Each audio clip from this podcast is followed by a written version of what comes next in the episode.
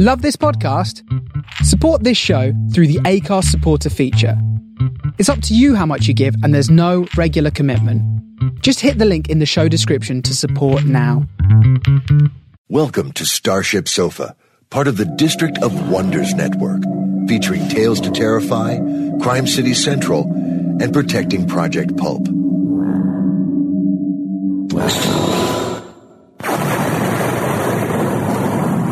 Everyone has a story in the District of Wonders.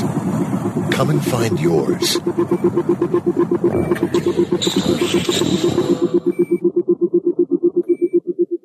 This is the Starship Sofa. Everybody, welcome, hello, and welcome to show 293. I am your host, Tony C. Smith.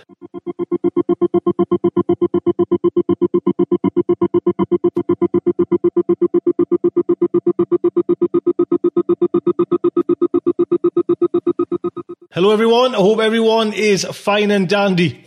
What a show, man. What a show. I'll tell you what's coming in today's show.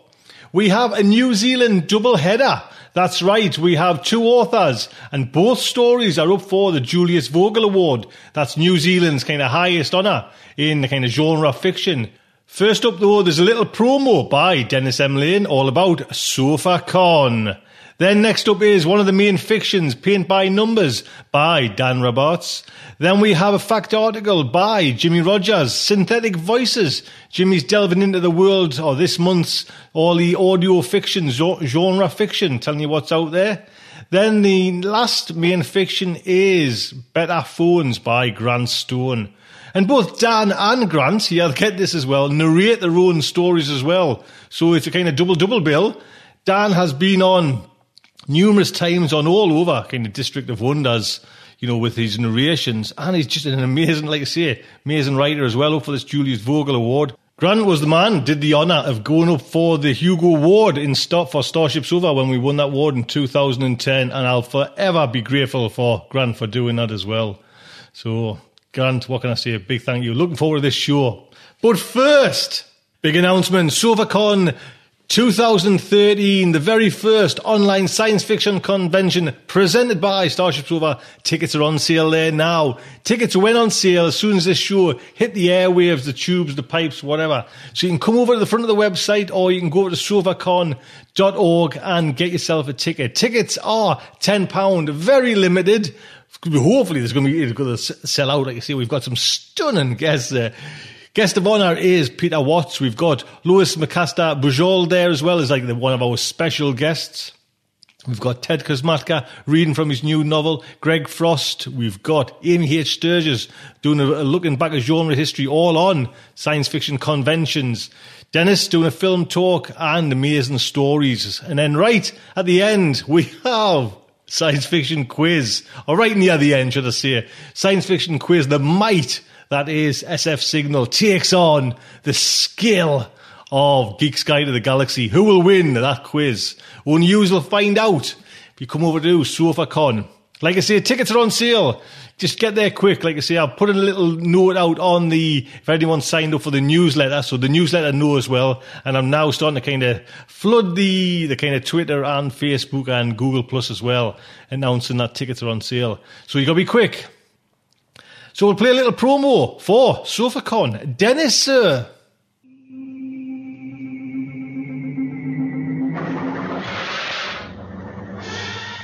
Imagine yourself as one of the crew of this faster than light spaceship of the future, sharing their curiosity to know the unknown, their tension, their readiness for inconceivable adventures. In 1956, this vision of the future was United Planets Cruiser C-57D, J.J. Adams commanding. The giant saucer arrives at the planet Altair, searching for signs of a lost scientific mission. There, they encounter Morbius of the Bellerophon and his daughter Altaira, who is a young, budding virgin, fair and fresh and sweet. Enough of that, Ariel. You weren't even in the film version. As I was saying, they meet Morbius's daughter, who was born on Altair and has met no one except her father. On the 28th of July, I'll be talking about this classic science fiction movie, which, if you haven't guessed, is Forbidden Planet, as part of the first ever SofaCon. Live video on your computer. I'll be talking about the stars, how the film reached the screens, the musical adaptation, and some of the other Shakespearean themed science fiction movies that have hit the screens. So, log on to sofacon.org to find out more, and remember There are more things in heaven and earth than I dreamt of in my laboratory. SofaCon 2013. Be there. I'm going to say, Dennis, looking forward to that. All these, oh, I was selling the show on these locks, all those grey flowing locks, they've all gone. Cut, finished. I hope you got that job, sir. Dennis, we're going to say a big thank you. So first up, we'll play main fiction, or this is main fiction number one, Paint by Numbers by Dan Rabarts. Now I say it's up for the Julius Vogel Award and Dan narrates the story. And if you don't know Mr. Young, Mr. Dan Rabarts, he's been basically he's been kind of all over, you know, the District of Wonders with his great narrations. And I think it was actually Grant that read, uh, uh, Dan wrote an article and we played it on Starship Sofa, and I think it might have been Grant that narrated that article, if I'm mind's right. And that's from then on, kicked Dan into kind of writing everything. And look at him now, God, for the awards. Wow. But Dan Rabarts is a New Zealand writer of fantasy, horror, science fiction, and the odd things in between. He's also been known to sail things from here to there and fits his writing in around raising two wee miracles and carried on a day job at the cutting edge of New Zealand's film industry. God, I never knew that as well. Wow. The story was first published in issue 55 of Andromeda Spaceways Inflight magazine in the December 2012 edition and his second piece in two years to make the final ballot in the category of short fiction for New Zealand's, like I say, coveted Julius, Sir Julius Vogel Award. His fiction can be found in anthologies Dreaming of the Djinn and Bloodstones and at Tales from the Archives and the Wily Writers podcast. He's also stories forthcoming in Beneath Ceaseless Skies online magazine, in Aurealis magazine, and his and some anthologies, Re- Regeneration, New Zealand speculative fiction number two. And there's also you can see him in When the Hero Comes Home, Volume Two, due out in August from Dragon Moon Press. Most recently, he's had another story accepted for publication in Andromeda Spaceways, a collaboration with Starship Sofa regulars Matthew Sanborn Smith and Grant Stone under the right name of Cerberus. Now, I never bloody knew that. Man! His audio narrations, like I say, have been heard on Starship Sofa Crime City Central, Tales to Terrify, and Protecting Project Pulp, amongst others. You can find him lurking around the web at danrabarts.com. So, like I say, Dan narrated this story as well. Starship Sofa is very proud to present Paint by Numbers. Did I say Paint by Numbers the first time? Paint by Numbers by Dan Rabarts. Event. The fact of the blank canvas. Paint, brushstroke, texture, light. No images, not unless they arise unbidden half imagined, in the mind of the viewer. Merely suggestions of time, place, as glimpsed through half lidded eyes turned towards the sun, or perhaps the moon. Another work complete, still no reason why. Subroutines were in the background, compiling the data, searching for meaning, for light in the darkness. What my hands do with the brush, the sponge, the paint is a distant thing, something I merely observe. System. Stable. Event. The chubby man clinks his glass against mine, flashing that venal smile which makes me think I have somehow been cheated. This place is full of light and voices, my work suspended on white walls, signifying much, saying nothing. I sip the wine. It tastes wrong, like this body feels wrong, somehow borrowed. Tiny wheels spin behind my eyes, recording the faces in the room, gauging reactions, analyzing what it is about these smears of shade and tone and texture that draws a tear to one eye, a smile to another. As afternoon stretches into evening, small red stickers reading Sold appear on the title plaques. The chubby man pumps my hand again and again, his palms sweaty and his eyes glazed with some kind of greed I have yet to understand, and it seems to me that this is a good thing. System Stable Event It is one such evening on which strangers gather in my gallery to exchange their cash for my fathomless paintings when I see her. I notice her because she is not there to look at the art, but to look at me. This makes me curious. I am no work of art. She, however, could be. She seems at once bold yet uncertain, fiery yet tempered, like she knows something I should know, but which I do not. Hello, she says, and in this small way we find our beginning. She asks about the paintings, but I calculate that she is not really asking about the paintings. Additional programs come online to interpret her advances and to inform me of what the appropriate human response should be. I invite her to my studio. It is all I can offer, for since arriving here it is all I have ever had. Prior to this, there is only the dark memory of the void that came before. Somehow, in the transit from the place I once called home, a place I barely recall, all remembrance of who I once was has been stripped away. The data remains stored on great humming memory banks somewhere across the stellar deeps, waiting for my return. Here, all I have are my canvases, brushes, oils, tools, a chair, a small table, a fridge large enough for milk, cheese, and ice, a mattress and blankets under a window. My studio has few lights, for I prefer the light of the sun to reveal my work. The dark reminds me of the place I do not remember, the place from whence I came. Thus it is that by the low silver of the moon I touch her cheek, brush back her hair, kiss her neck. Thus it is I come to know her. System Stable Event. She works, serving wine to the wealthy tourists who flock to this lakeside village in the middle of nowhere. They come for the view, the fresh air, the food and wine, the water skiing, and to buy my outrageously overpriced art. My sub-processors gather all this data, parse it and store it, searching for patterns of logic in an irrational world. She rides a scooter with saddles on the back.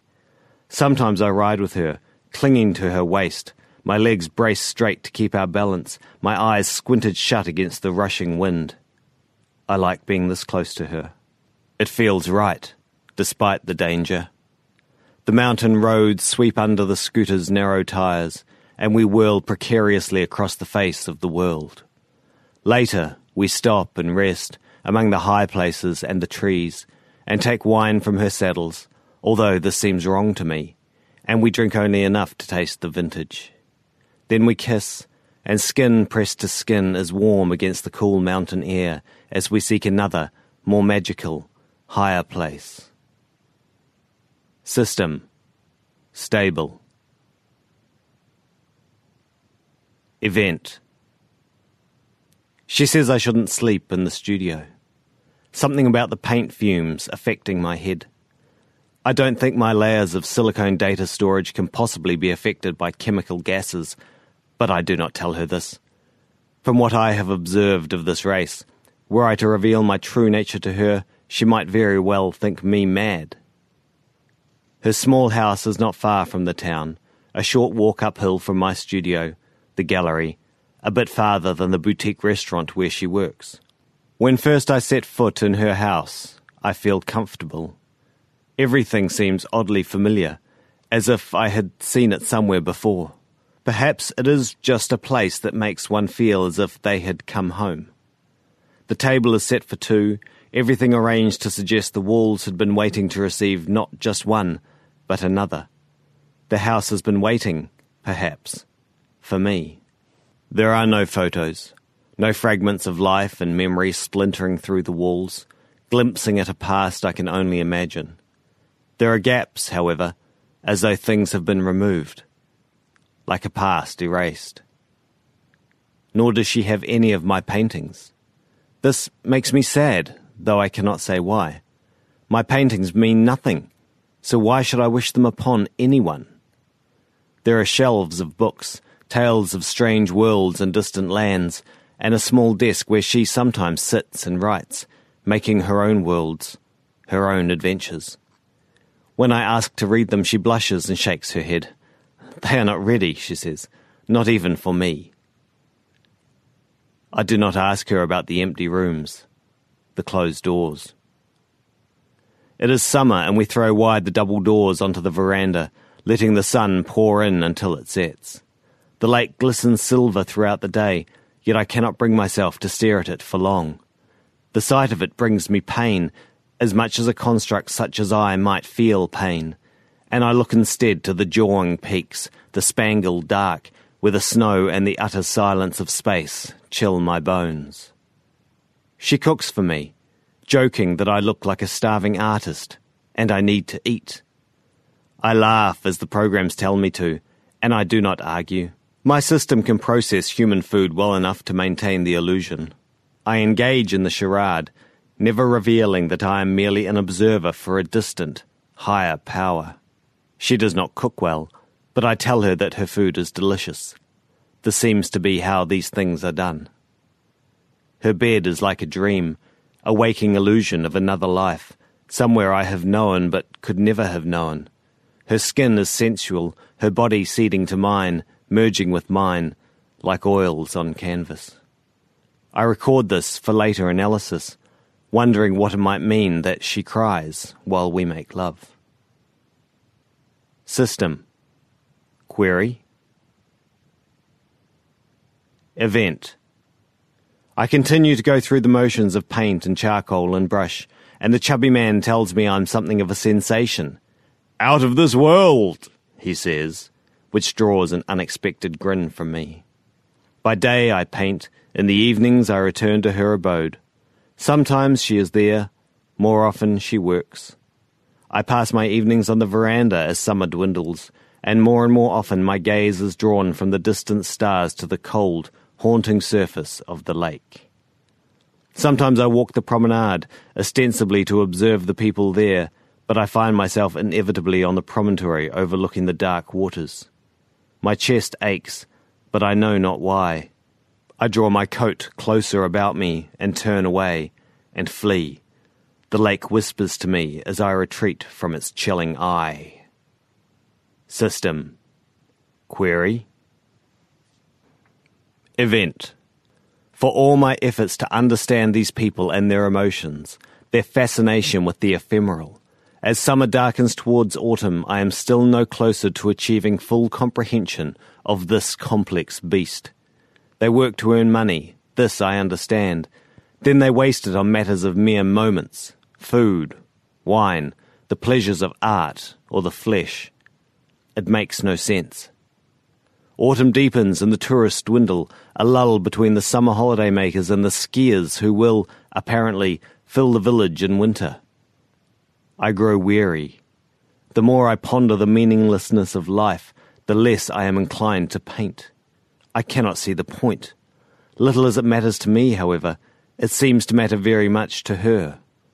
So I try, clinging to the task I was sent here to perform, a purpose which grows seemingly more impossible every day. If I cannot understand this woman, this oil to my canvas, how can I be expected to interpret the collective insanity of an entire race spanning countless civilizations? System.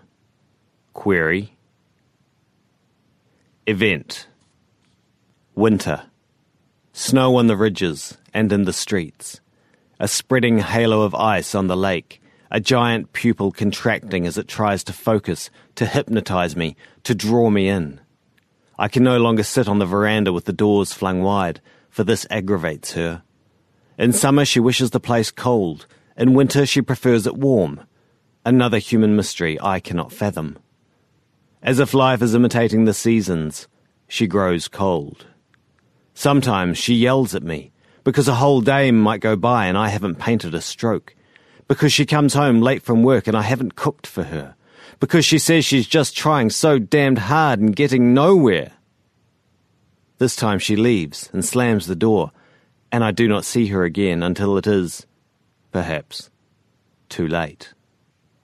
System Alert Event It has been four days since she left. I have not been to my studio. I cannot explain this inertia. I sit at her small table, watching the snow flurry without, watching the lake contract to a blind eye, staring white at the grey expanse above. Though I have no physical need to eat, this fleshy form has grown into its habits, and I drag myself to the kitchen to find sustenance. This is a most lonely endeavour. I am forced to turn on lights. In their hard incandescence, I am confronted by my own visions. In the intervening months, some of my works have made their way into our home. Her favourites, as she has had her pick from my studio before the gallery man takes the lion's share to sell. It has given me pleasure to see her smile, or ponder, or sigh, and sometimes I have seen a tear glisten in her eye. In this harsh artificial light, the paintings look gaudy, inane, macabre. They do not speak to me, their creator, as they speak to some. Art is something I do, not something I understand. I do not know why my forgotten masters gave me this talent, this power, to reduce a rational person to a fool blathering over arcs of colour. These images, fragments of nothing, are pale reflections of other people's lives. I now understand that those who see them invest them with meaning and this gives them value. I wonder what it is about the painting hanging here in the kitchen that catches her attention. Nothing in the data I have gathered to date can account for why this ring of white, fringing Arctic blue and fading to blackened spikes in the centre, like some vast gaping maw, should cause her to stare into its depths with such wonder, such horror. They are, after all, no more than reflections of colour, waves of light, frequencies measured and interpreted by the eye so that a primordial inner being might know whether to fight, flee, or feed. It is in this moment of reflection, staring through that white rimmed eye into the glazed dark beyond, that I realize my mistake. I have struggled to quantify that which can only be qualified. I have sought to build statistical data sets and to extrapolate conclusions from the numbers gathered therein, but it is not the numbers that matter. It is the tightness in the chest, the prickle in the eye, the creeping sense of dread. These things which cannot be measured or counted, at least not by me, not by the machine that drives me. These are a primitive people. They should not be judged by complex methods, but primitive ones. I may not yet understand, but I grasp how I might understand. I contemplate the dreadful, the unforgivable. Were I home, I would have the means to take this step safely. I could archive a copy of this version of myself so that, should the worst happen, I could return to this last safe moment and restore my being. But there are no memory banks here, no data cache large or complex enough to store the interwoven terabytes that make up my knowledge base, the sum of my experiences, the sense of being. I think of words whispered behind the rims of champagne glasses, how prospective buyers would speak of the soul of the piece, of how the art is more than the sum of its elements. Am I, then, the work of art? And is this essence of all that I am, this thing which cannot be saved, the thing they call the soul? Can a construct such as I even contemplate such a thing? There is a lesson in this. To understand humanity, I must learn to think like them. I must, therefore, learn to think anew, bereft of the tools given me by my masters. And first I must understand myself, not as a machine, but as a man. I stand on a brink, and if I step forth, there may be no going back. Yet I cannot go forward from here. There is only one solution. I must shut down the system. System. Alert. Are you sure you want to shut down? Shutting down will cause you to lose all unsaved data. Please back up your data before proceeding. Warning. Data loss imminent. Critical alert. I ignore the warnings that burn against my retinas, bile yellow through a haze of blood. I engage the termination protocols, override the warnings, flood the chips with row upon row of zeros, sliding through them like a million billion nothings. The subroutines howl as my processes burn hot. Then they are silent.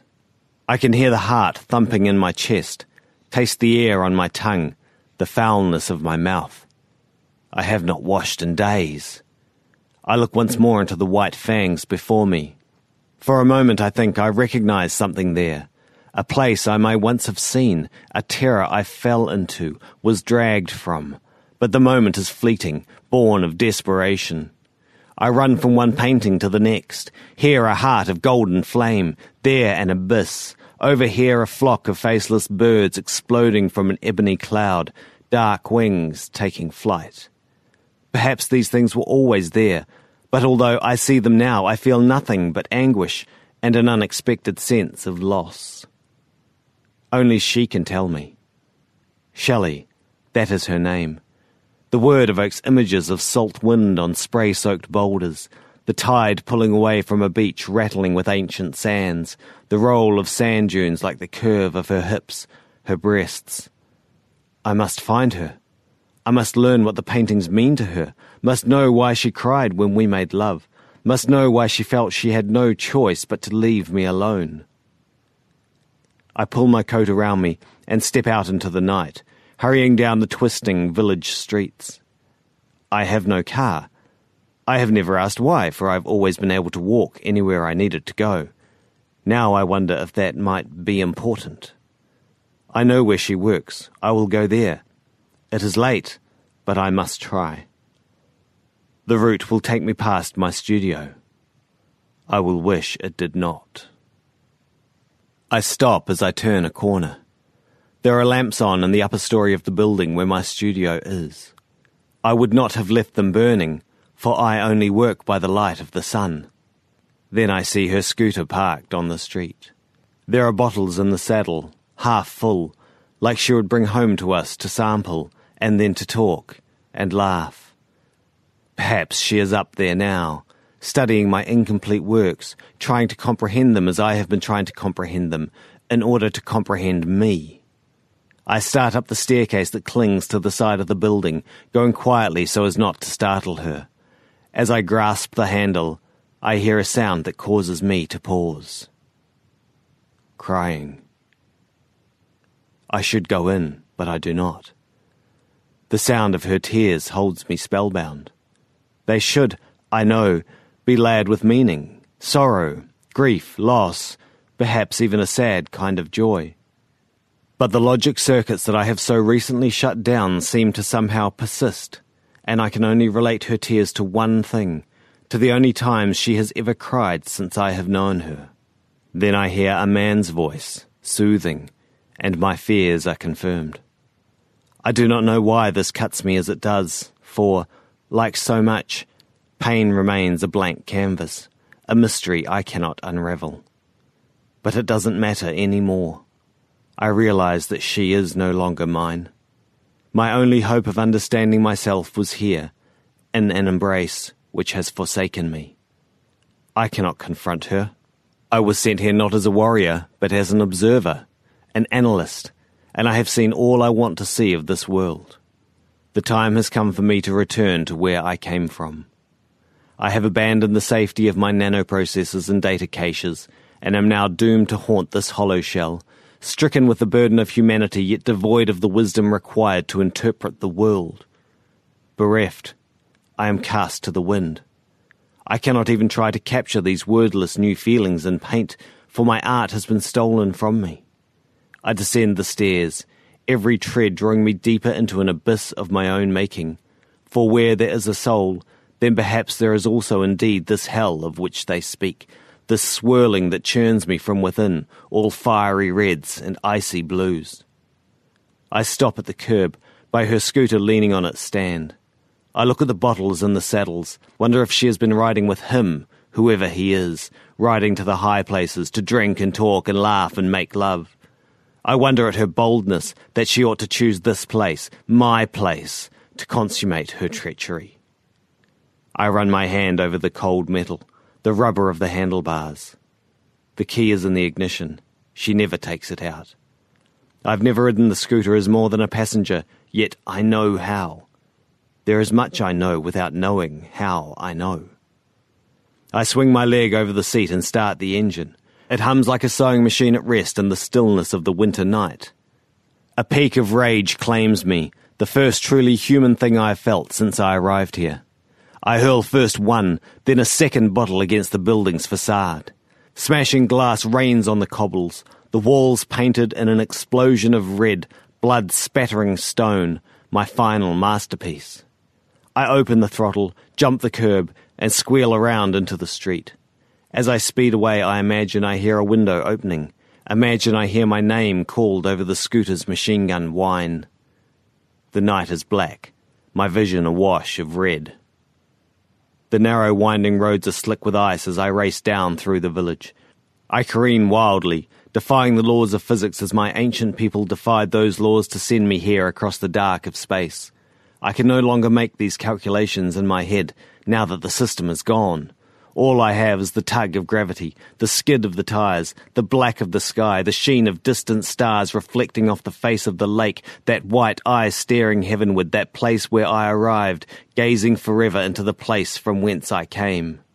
The broad expanse of the promenade opens before me, lit by frosty pyramids suspended beneath streetlights. For a moment there is nothing but air under the tires, the soft caress of wind, the engine shrill as the resistance of road and rubber vanishes. Then the scooter hits the ice. The wheels slide from under me and I am thrown sideways. I hear a clatter of metal and a coughing as the engine floods, the light raking across the windswept snow. Things hurt. I get to my feet in spite of the pain. My void pod is here beneath the ice sheet. I will find it and return home and deal with the consequences when I get there. The prospect of freezing water does not concern me. I am, after all, only a construct fashioned after this human animal. I can survive the vacuum of space, so mere water poses me no danger, even if it might kill a mortal creature. Lights sweep the snow, white and red and blue. I stagger on towards the centre of the lake, where the ice is thinnest, towards the eye that stares. Richard! I pause at the sound of my name her voice. But I do not turn. We have nothing left to say. I continue walking, vaguely aware that I am dragging one leg and that it is excruciating. Pain receptors sending signals down redundant digital pathways, I remind myself. Nothing more. Warnings that this shell is in danger, but the void pod can heal me easily enough. I must break the ice. Richard! I risk a glance behind me. Emergency vehicles have swarmed the promenade, ablaze with swirling lights. Lines of tourists have gathered to see the crazy drunk man stumbling across the ice, leaving a trail of blood in his wake. I wonder if it would make a good painting, and realize that I have evolved somehow. I have become the paint, turned the world into my canvas. I see her, edging down the snowy bank with uniformed officers, policemen maybe, or firemen. Richard! She calls again. I cannot see her face, but I can imagine her eyes, that haunted look of the traitor caught in the act of betrayal. I drag myself more agonizing steps towards the sanctuary of the thin ice. Miss, no! I turn to see Shelley running towards me. Someone reaches out to stop her, fails. A dull crack echoes through the ice sheet. Richard, stop, please! Somewhere behind her, men are doing things with ladders and ropes, but all I see is Shelley, her cheeks tear streaked, her eyes puffy. Come off the ice, Richard. It's not safe. I'm not Richard, I reply. I'm going home. You are home. This is your home. It always has been. You haven't been well for a little while, not since. This is where you belong. Here with a. With me. I pause.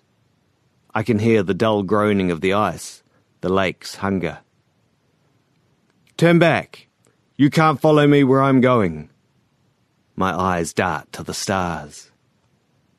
She takes another step forward, reaching out. Her eyes search mine, and I see her brow knit as she makes a decision. Listen carefully, she says. You think you know what's happening, but you don't. You can't leave now. The time's not right. She too casts a furtive glance at the stars. Do you understand? I stare at her. How can you possibly know? There's no time to explain. We must get off the ice before it breaks up. I am aghast at the revelation. My teeth are suddenly chattering. You. Do you remember where we came from? I can't ever seem to picture it clearly. I must know. This is why I am here. I try. Every time I paint, but it's such a long way from here. Such a long time ago. Shelley might have choked back a sob. I'm not sure. I'm no longer sure of anything, except that my leg is dissolving into pain with every passing minute. It's all in the past now, she manages to whisper. We can't go back. Somehow I know that she means more than she is saying, in that way that humans layer all their words with meaning, like brushstrokes blurring together. The ice sheet grinds and moves the eye of the lake is broken, a pool of jagged shards splintering slowly across its pupil, revealing the darkness beneath, the deep, awful truth. Something has gone terribly wrong. We're trapped on this world, refugees from across the void, lost in this place of chaos and sorrow. All we have is each other. If we can't go back, I say, then what purpose is there in going forward? All we can do is move on. We're running out of time, Richard. Shelley is struggling to keep her eyes on me and not the shifting ice. I can see the terror pulling tight across her brow, and as if a curtain has been pulled from my eyes, I see through her deceit. I see her fear, her humanity, and I understand it like a kick in my viscera. If she is indeed one of my kind, then she should have nothing to fear from the water. As another crack resonates through the ice, I think of the books on her shelves, of the laptop where she sits and weaves fictions out of nothing. She did not come to me because she has no fear of dying, as I have no fear of dying. She came because she cannot bear to see me lost, and she will lie to me if that is what it takes to bring me back from this final ledge. Yet I cannot comprehend how this fits with her betrayal, with the voice behind the door, the deep yet strangely familiar voice. Richard, come back. I nod slowly. Whatever she may have done, she came here hoping to save me. At the very least, I owe it to her to explain the truth of who I am and of where I come from. My arm over her shoulder, we limp towards the strobing lights. I have been a fool and my eyes burn with that knowledge as my feet drag across the ice, the water swirling beneath us, so terribly close. Then the world capsizes. For a moment there is a slash of white sliding up and over the black well of stars, speckled red with blood and the siren lights, and we are sliding. I hear Shelley cry out, her hand torn from mine. My own scream is choked by the blinding pain of freezing water. I flail in darkness, I have been here before, trapped, drowning, sucked down to the hungering depths of the lake. My lungs burn, as once they burned before, my ears filled with the roar of the dying engine, the taste of vomit and alcohol swirling around my head, small voices crying out in the darkest pools of memory, tiny stars painting arcs of bright and terrible incandescence across the void. Then I inhale more water, and the world turns white. I do not see the men and women in their thick dry suits who rush into the lake. I don't feel their hands dragging me clear of the water, or the hard embrace of the promenade as I am dumped ashore. I only know that I am still alive when I cough up shards of ice from my lungs. I shiver uncontrollably and feel somewhat less immortal than I did minutes before. Get him out of here! I am draped with blankets and bundled onto a stretcher. Craning my neck, I look for Shelley, but do not see her. There are boats on the water, searchlights sweeping the shattered ice. She cannot die, I tell myself, over and over. If I say it often enough, it might be true. My vision sweeps over the faces in the crowd, strangers all, all but one. For some reason, I remember him as Doctor. His was the voice behind the door. I don't want the truth to suddenly be so plain, as clear and sharp as winter ice. There is nothing at the bottom of the lake but skeletons and dead cars. I remember now and wish I did not. No, I mumble through blue lips. No, no. The ambulance paints the darkness in warbling sirens and strobing red. The ice has melted from the lake by the time I can walk again. It has moved on from what happened that night. I return to my studio. In the sun's harsh light, I regard a blank canvas. I mix paint, primer brush, midnight blue. The brush hangs poised, ready to transport me through the lens of oil and light. I now understand our home, with its empty rooms and closed doors, and what they contain. I know why we keep them locked and dark. Perhaps in the mystery of unravelling colours, of night sky swirling through water and ice and tears, I will find a way to put those ghosts to rest. When the sun descends, I will still be staring past the paint into that blind eye. The canvas is all I have left, bloodied, stained, stripped clean, and hung out to dry. As the room falls into shadow, so I will drink the tea she has made me, and stare up through a broken shell of shattered ice, past the distant stars, as the lights strobe the black, searching again and again and again for those soul bright points of light who have taken wing into the darkness.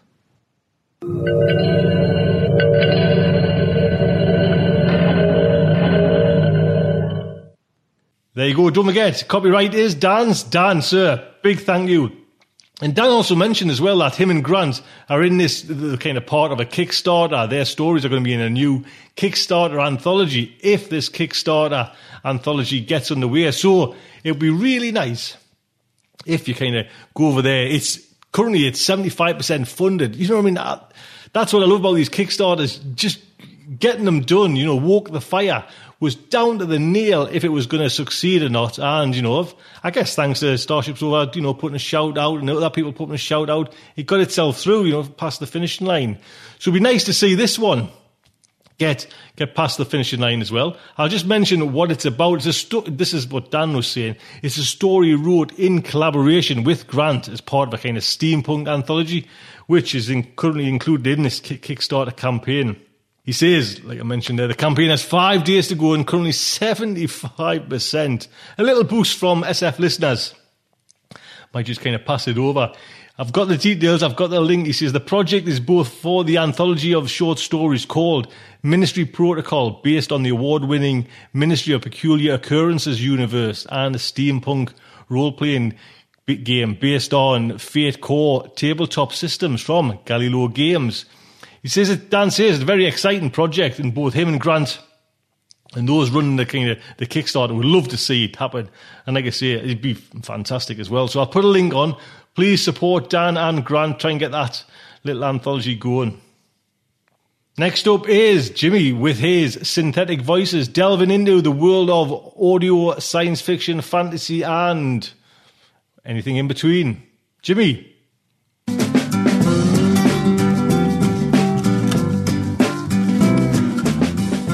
Hello again, Sofanauts. I'm Jimmy Rogers, and this is Synthetic Voices. For a little over a year now, I've been combing through as many free speculative audio fiction stories as I can find and sharing my favorites on my monthly podcast, Synthetic Voices. If you'd like to subscribe to the dedicated feeds, search Synthetic Voices on iTunes. Even leave a review if you're game. And if you'd like to see the show notes for this segment, just go over to sciencesmagic.com where you'll see a link. Now, without further ado, let's jump right into the top picks from May 2013. First up is Good Hunting by Ken Liu. It was featured in Escape Pod, episode 394, and was about an hour long. Oddly, this is the second episode in a short span where I've mentioned ghoul hunters. In Ken Liu's story, we follow a young man apprenticed to his father, a ghoul hunter, as they chase down a clever demon. After the initial action, we see a world changing as China makes life harder for ghoul hunters and supernatural beings alike. I have to admit that I would have liked to see the story end there, but the tale continues into an elaborate, steam-aged second act that helps close the story's circle. Maybe I'm just an old fogey who likes one speculative element laid out at a time, either ghoul hunting in China or steampunk, but I still find the story undeniable, and so you find it here in this month's top picks. Next up is The Traditional by Maria Dahvana Headley. It was featured in Lightspeed magazine's May issue and was about a half an hour long. Fair warning, this story is a bit on the gory side. It's a genuine and heartfelt love story from after the fall of civilization. The desperate conditions and constant risk of death will keep you on the edge, but the partnership between the leading man and woman will sustain you throughout. The first half of the story was tough for me to get through. But I realize now that this was because it represented the first few years of their relationship, which is really the tough part anyway, apocalypse or no. The story's finale was satisfying to me, and might even make you proud of our main characters. Another great story from last month was Gig Marks by Ed Ferrara. It was featured in Pseudopod episode 333. That's halfway to 666. I don't know if that means anything and it was about 40 minutes long. Subcultures often make good characters in speculative fiction. Why invent the weird when it already exists? Gig Marks looks into the life of a too old professional wrestler who has yet to make it big and is still touring local gyms and half-filled arenas in the middle of nowhere. His reluctant mentorship of a young wrestler unwittingly exposes him to a side of the supernatural known only to those with a dark episode in their past. I won't say too much more about this evocative and chilling tale of horror, except to say that there are consequences when you want a bit of color in your act. The next story on my list is Soul Catcher by James Patrick Kelly. It was featured in Clarkesworld magazine's May issue and was about 30 minutes long. While a lot of geeky people swing that way, I rarely see elements of BDSM in speculative short fiction. This story not only contains a master-slave relationship, but being set in a far future and involving non-humans, the story allows us to see a kind of parody of how such relationships are viewed by less understanding relatives. The plot, one of revenge, is fairly compelling, and the macabre soul catcher itself has an impressive creepiness factor but I found the characters and their relationships to be far more interesting than the speculative elements in the rest of the story. If you do think about alternative lifestyles occasionally, I hope you'll take the time to analyze this story with more than a single pass through. Next is The Man Who Drew Cats by Michael Marshall Smith. It was featured in the Drabblecast episode 283 and was about 48 minutes long. This story reminds me of a slightly darker Ray Bradbury short. In a quaint and removed village, occasionally frequented by tourists, a mysterious painter comes to town and settles in among the locals. He paints impossibly beautiful landscapes out on the plaza and befriends the local children. He also draws cats on the ground with chalk. The fact that said cats might seem a little too real or might have a taste for human flesh is not even the most memorable part of this piece. Instead, the author's vibrant descriptions of village life and village drama make the scenes come alive. Just like the man eating cats.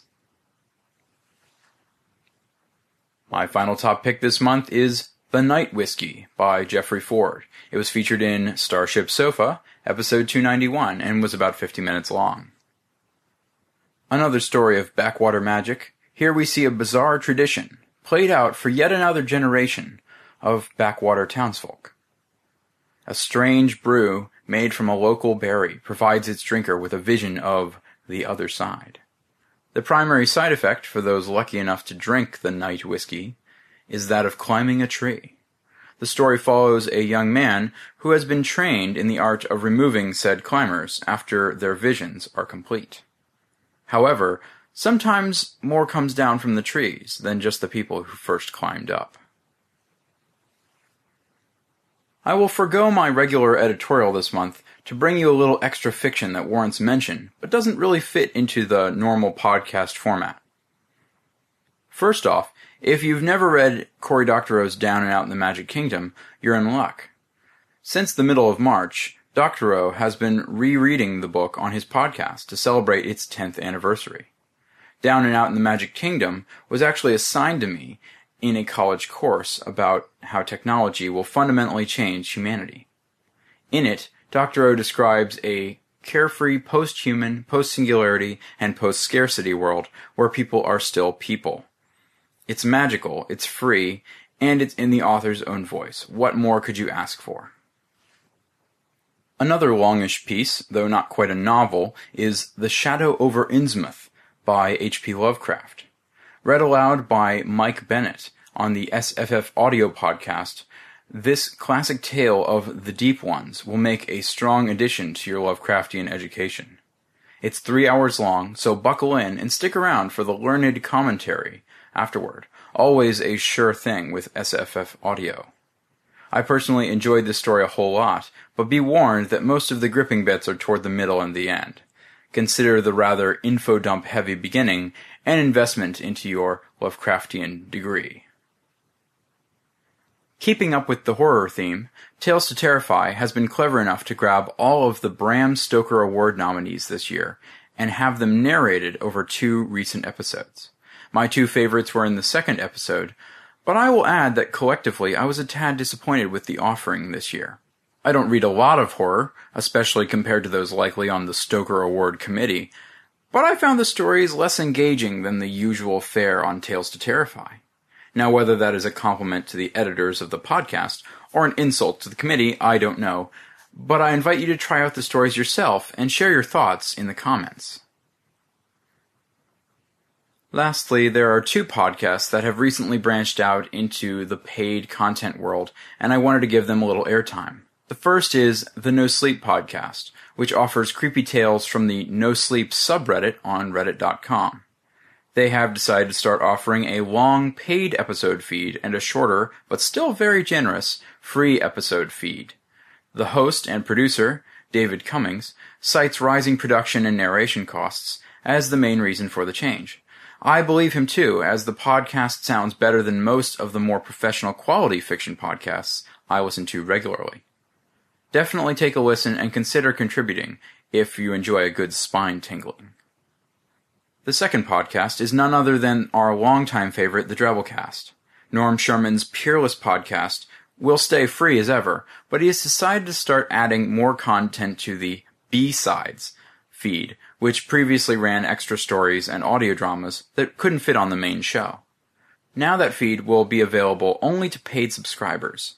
If you're already a likely subscriber to the Drabblecast, I think it's a good way to get a little something in return for your hard-earned bucks. Right now, you can even get a free taste of the B-sides with the Philip K. Dick story, The Eyes Have It. Our first feature section this month is Just Add Humans. Here are three stories of futuristic technologies and how they will affect the humans they touch. The first featured story is Subversion by Elizabeth R. Adams. It was featured on Escape Pod, episode 398, and was about 30 minutes long. In science fiction and fantasy, we see stories of clones, horcruxes, and doppelgangers all the time. This clever short looks into another kind of double. Our protagonist splits off many versions of himself, more like extra limbs than complete clones, to improve multitasking ability. But things don't go quite as he planned. The next story is Tacky Psyche by Andy Dudak. It was featured in Clarkesworld magazine's May issue and is about 15 minutes long. If the multiple version strategy doesn't appeal to you, maybe you'd like to try playing with time itself. This story really got me thinking. In it, we follow a man with a brain on the fritz. Watch as he flips back and forth between overclocking, seeing time pass extremely slowly, and underclocking, seeing time pass extremely fast. For the writers out there, it might inspire you to create your own time dilation story. The last featured story is A Gun for Dinosaur by L. Sprague de Camp. This was featured in Escape Pod episode 397 and was about an hour and 15 minutes long. Staying on the time tangent, we see another story extremely reminiscent of the work of the late Ray Bradbury. Unlike A Sound of Thunder, however, which is concerned with accidental changes to the timeline during a dinosaur hunt, A Gun for Dinosaur is more of a safari tale, we follow a mixed band of brash hunters trying to bag the biggest game of all time. Their overpowered guns and their oversized quarry keep the story suspenseful, but the characters themselves are what drew me in and made the ending so satisfying. Fans of the Bradbury short will perhaps feel another level of kinship to this tale, especially in how the story ends. Next is a story I'd like to feature alone. It's a dark, powerful story called Little Girl Down the Way by Lawrence Santoro. It was featured in Tales to Terrify episode number 70, and it is about 30 minutes long, though the episode is longer than that. Rather than sum up this story as I do with so many others, I'd like to share how this one made me feel. It is dark and frightening, and it is read expertly by the author Lawrence Santoro. His reading sent shivers down my spine, but also made me feel an intense feeling of discomfort and vulnerability. A strong warning, the text essentially describes an unfathomable level of child abuse. Normally I toss out such stories as fast as I can, especially in the horror genre, where they are far too plentiful. But this one drew me in and earned, I think, the discomfort it caused. I won't even say I like this story, but I definitely recommend it to people who can stomach the subject matter. Also, I strongly recommend listening to Santoro's own thoughts on the story, which frankly provide about half the reasons to listen to it at all. Our final feature section this month is Four Whimsical Stories. The first featured story is The Giant Who Dreamed of Summer by Jess Hyslop. It was featured in Cast of Wonders, episode 78, and was about 30 minutes long.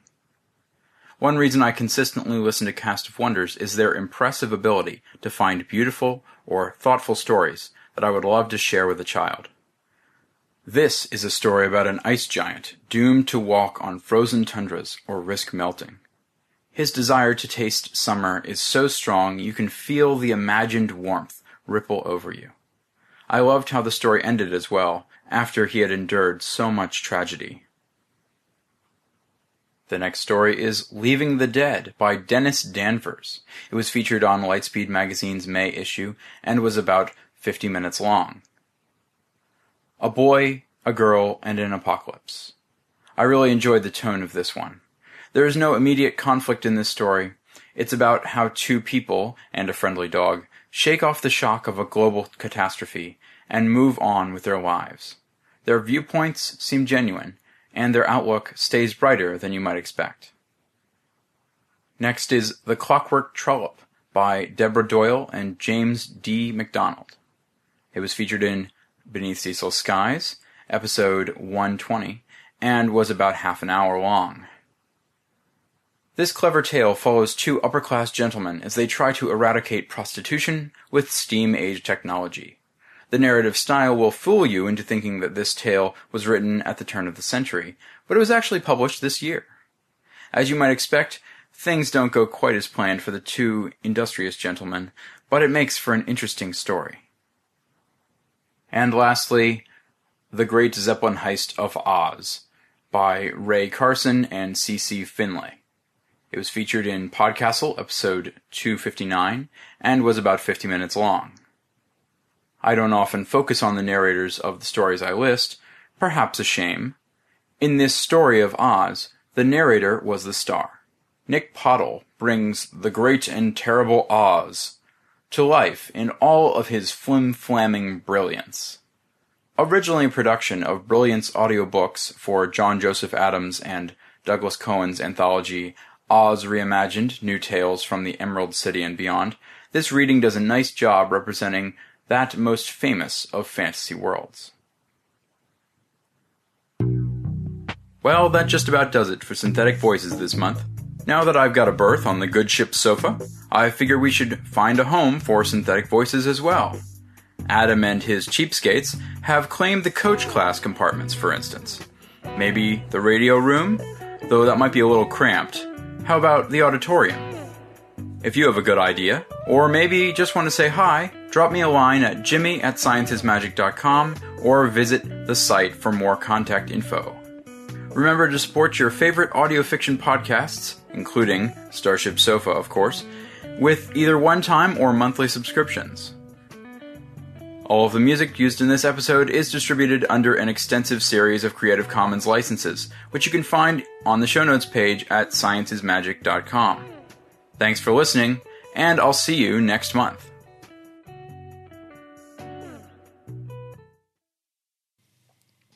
Jim Sir, what can I say? Big thank you, and thank you for picking out one of Starship Sofa's. But it, it's all about the other stories, so do have a look out for them as well. Next up is the next bit of main fiction, main fiction 2, Better Phones by Grant Stone.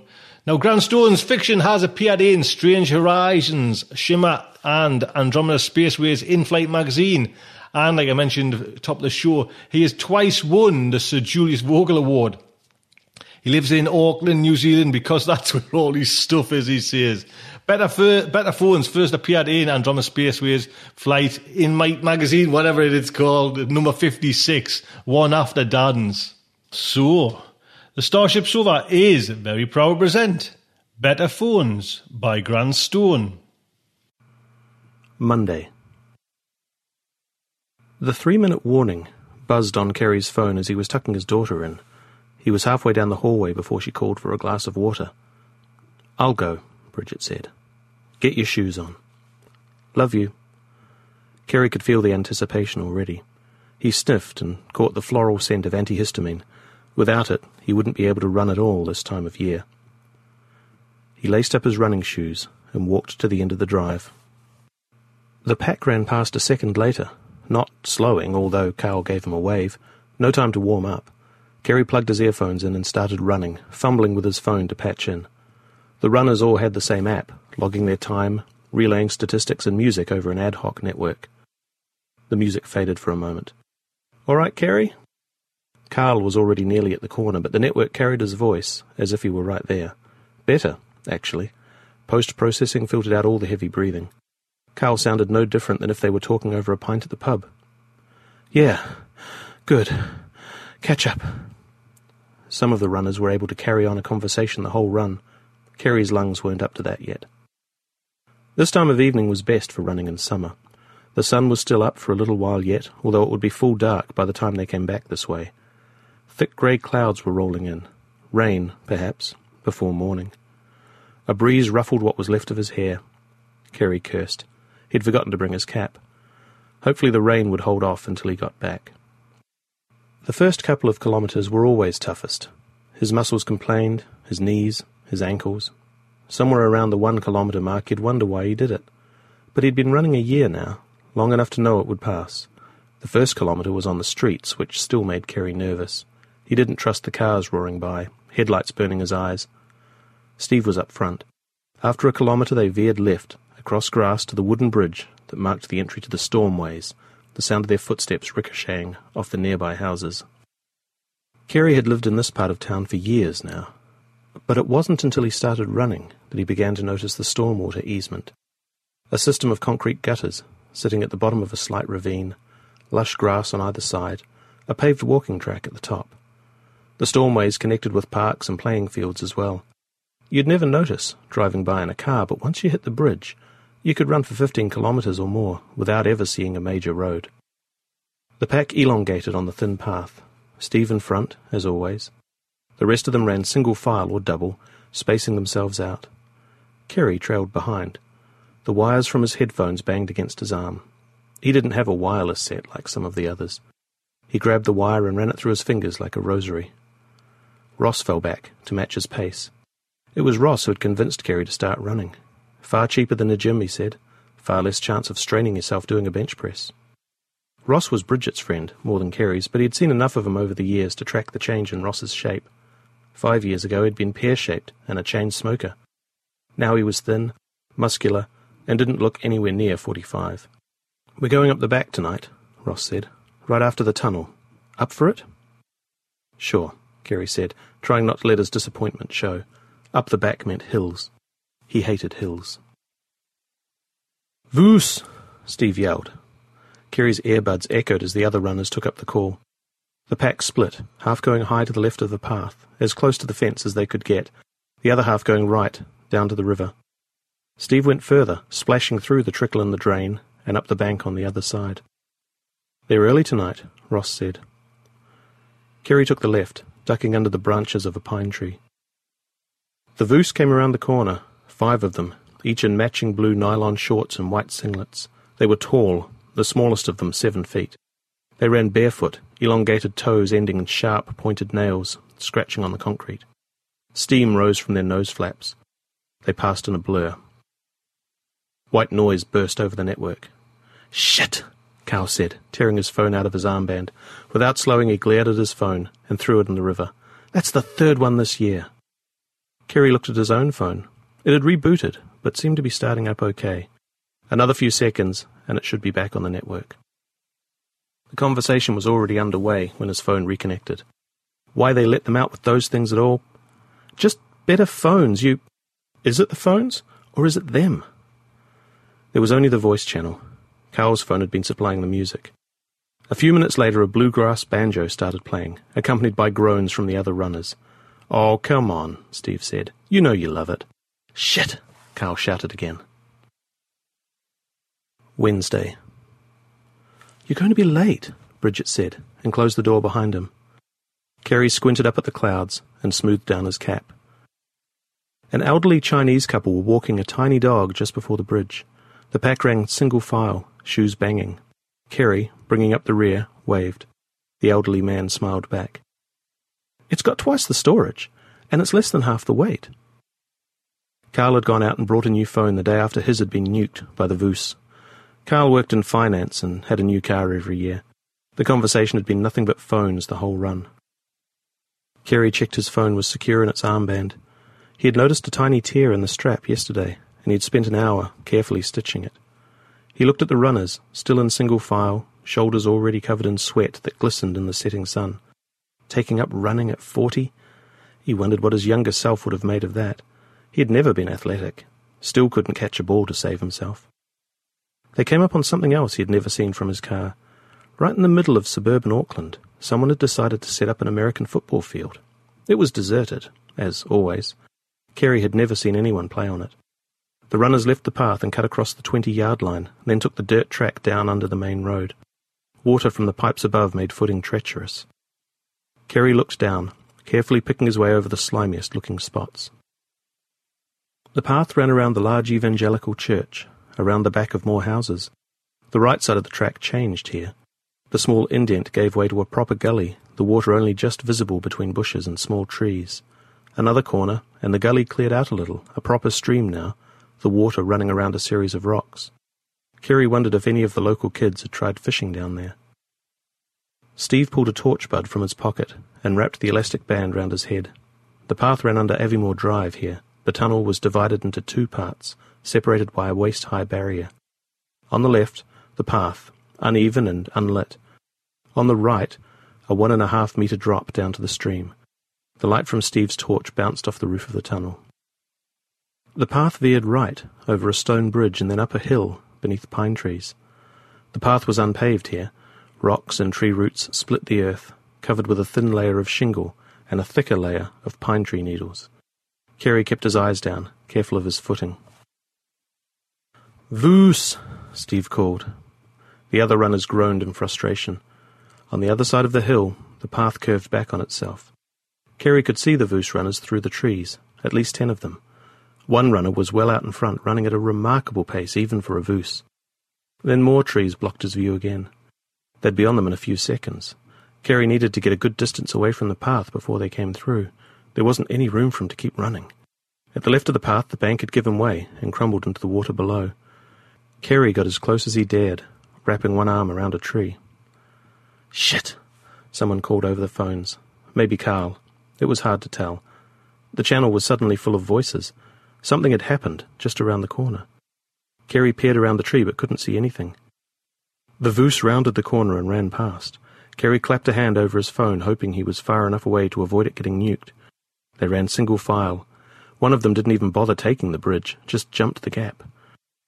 When the last one had passed, Kerry got back to the track, but stopped soon as he got round the corner. Don't touch him, Steve said. The runners were stopped, crowded around something on the path. The bastards, Carl said. They just left him. The bastards. A Voos lay on the ground, breathing, but not moving. One leg was scraped from knee to ankle, the wound full of dust and gravel. There was a bruise showing on the Voos's long head, above its right eye. What happened? Kerry asked. Shit, man, it was brutal, Steve said. This guy was way out in front, but he tripped on something and went down, and then the other Voos. They just ran right over him, said Carl, earning a glare from Steve. Bastards didn't even stop to see if he was okay. There wasn't any conscious thought in it. Kerry broke the circle of runners, knelt down by the Voos, and placed a hand on his shoulder. Hey, mate, you okay? Kerry's hand tingled where he made contact with the Voos's skin. Watch out, man, Carl said. You okay, mate? Kerry asked again. A few seconds later, the Voos opened his eyes. Kerry helped him up. The Voos climbed unsteadily to his feet, leaning on Kerry for support. The others were still hanging back, looking at Kerry in shock. The Voos's hand lay heavily on Kerry's shoulder. Can you walk? Kerry asked.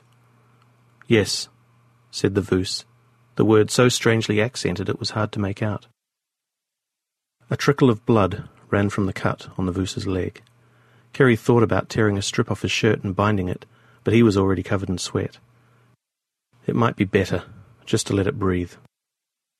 The Voos just stood there, still leaning on Kerry's shoulder. He doesn't look well, eh? said Steve. No shit, said Kerry. They just ran over him like he wasn't there, Carl said. None of the runners moved. They're waiting for something, Kerry realized. These men, all of them over forty, balding, important jobs and six-figure salaries, were waiting for someone to tell them what to do. Come on, Kerry said to the Voos. They started walking, slowly, back along the track. The runners watched them go. The emergency medical centre was a couple of kilometres away. They'd just need to turn right at the church and follow the road. The Voos's legs were stiff, making his pace even slower. A large bruise was forming on the left side of his face, and one eye had puffed closed. His breath came in hisses, his chest rising and falling rapidly. Kerry didn't know if that was normal or not. The closest he'd ever been to a Voos was watching them run past. He tapped at his phone a few times, but it didn't respond. It had been a present for his fortieth. Kerry wouldn't be able to just go out and buy another one. The sky was completely dark now. They took the tunnel under the road slowly, Kerry taking care to stay away from the guardrail and the drop down to the creek. The Voos didn't talk. Kerry didn't know if it was because he wasn't well enough to speak, or if he didn't know much English. They followed the trail in silence until Kerry began to feel the Voos's hand slipping. Almost there, he said, grabbing it, trying to pull the heavy Voos up straight. The Voos was far heavier than him. If he fell, Kerry wouldn't be able to pull him up. The sound of the Voos's breathing had changed, there was a rasping tone to it now that sounded like an asthma attack. The Voos's whole body shuddered with each breath. Kerry wondered if Bridget was worried. He tapped on his phone again, knowing it wouldn't respond.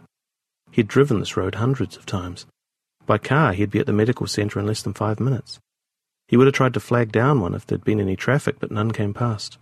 The streetlights gave an ugly yellow glow. It was just another run, he told himself. When he'd first started training, the thought of running for ten minutes was impossible. He remembered looking at his phone as the timer ticked over to nine minutes, lungs bursting, legs quivering. The seconds in that last minute were longer than the other nine combined, but he wouldn't stop, not until the timer ticked over. He ran by himself back then, Nobody would know if he stopped. But he still kept going. There was something in that, he thought, some secret he'd been taught about himself. The lights of the medical centre made his eyes water. A nurse came out from behind the desk to help steady the Voos, calling for help as she did.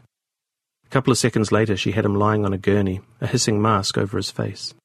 He looked up at Kerry. Thanks, he said. The Voos reached a hand up and brushed Kerry's arm. Kerry felt a humming in his bones and sudden warmth. It remained long after the Voos had removed his hand. The nurse wheeled him away, and he was gone. A large TV above the reception was showing the evening news, the sports segment, so it had to be at least 10.30. An hour and a half to cover a couple of kilometres. That didn't seem right, but there it was. Kerry answered the nurse's questions best he could, but there wasn't much to say. He'd been running, fallen over. No, he didn't know the Voos's name or address. He didn't mention the way the other Voos had run over him, or how Carl and Steve and the others had stood there like fools. Is he going to be okay? The nurse had been typing details into an ancient computer. Now she looked up at him. Her hair was tied up in a bun, but strands had come loose. He will be, now, she said.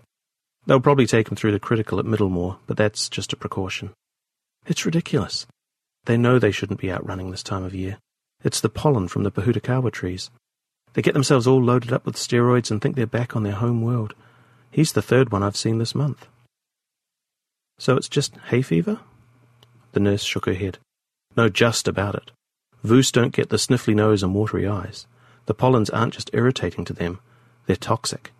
Poor guy must have missed his steroids this morning or maybe just got unlucky. You saved his life. Kerry didn't know what to say. He pulled his phone from his armband and thumbed the power again. Nothing. How about you? the nurse said, looking at the dark stain on Kerry's shirt where the Voos had been leaning. Are you injured? Oh, I'm I'm fine, Kerry said. Only can I use your phone? Friday. Daddy, Stacy called from her bedroom, there's a tall man standing in the driveway. Kerry closed the door of the dishwasher and walked to his daughter's room.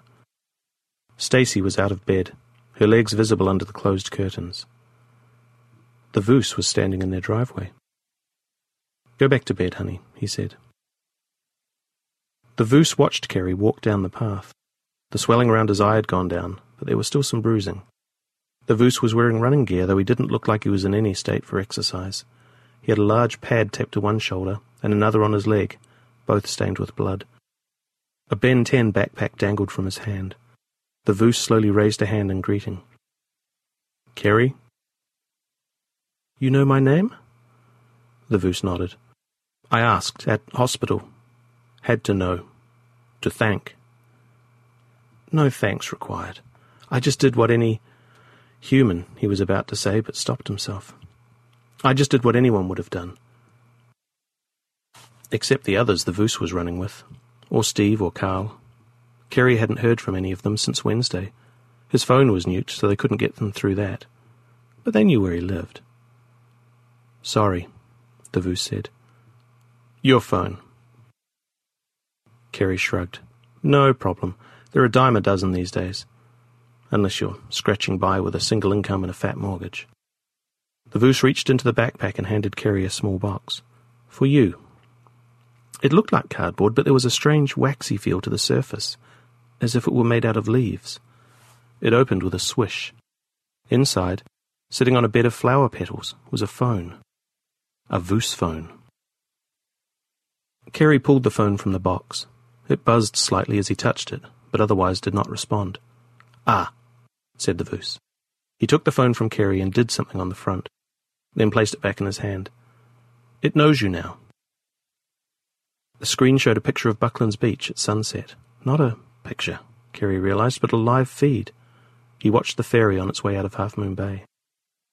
When Kerry touched the screen, it came alive with icons and a handful of words in English. Adapted.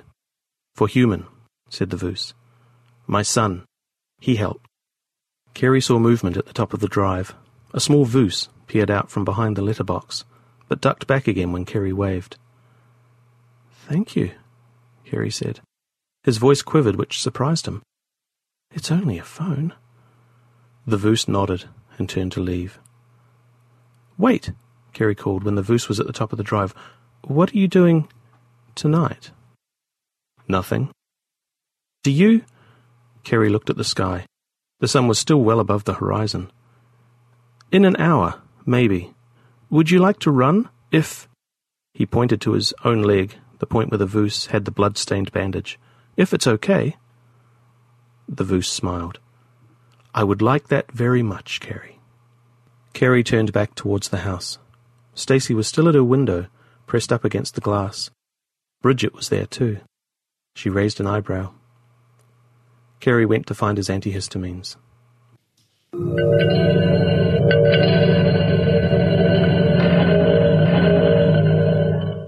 There you go. Don't forget, copyright is Grant. Grant, thank you so much. And Dan, great narrations all round. And like I say, Grant was the, the, the guy that kind of put himself forward, you know, and I'm so proud of him and so pleased for him that he did that. You know, he kind of got up in, in Australia and accepted the award on behalf of Starship Sofa. And he read out a little speech there. And I just want to kind of mention it again because I think it all ties in. Do you know what I mean? Like, see, I was chuffed a bit with Grant for, for doing that. And he's, he wrote this little acceptance speech.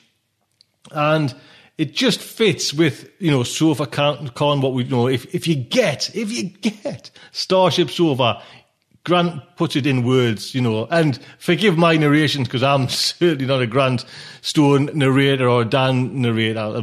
That's why I never bloody go there. But I'll, I'll read what Grant wrote as his acceptance speech. You'll notice from my accent that I am not Tony, but I am a member of the crew. Since Tony C. Smith and Kieran O'Carroll started Starship Sofa, it has grown into a huge cooperative effort with volunteers from all over the world. To all the authors who have kindly let us narrate your stories, thank you. To all the volunteers who have provided narrations, articles, interviews, transcriptions, and artwork, thank you. And to everyone everywhere who has listened and enjoyed the show, thank you so much. We are the Starship Sofa. Everybody, thank you. And that, I kind of get, you know, I kind of explain it better. If you get Starship Sofa, that's, you know, the kind of the message. We are like this cooperative, come over to SofaCon and enjoy the fun and, you know, just enjoy. We'll, you know, I'll never get the conventions. It's, the Worldcon's come to London. There's, it ain't going to happen for me. Do you know what I mean? It's right on my doorstep. Well, not right on my doorstep, but it's there. But these things I, I, don't do. Do you know what I mean? I don't do these kind of things anyways. But it gives you a chance just to get together. Do you know what I mean? Like say the kind of the digital age now, it's, it's, it, you can do these sort of things and you can do them from the comfort of your own home and just enjoy what we do in a kind of live environment and just have a laugh as well. You know, some great stories there and some top writers, Do you know. So come along to SofaCon. See, tickets are on sale there now until next week. Just like to say, good night from me.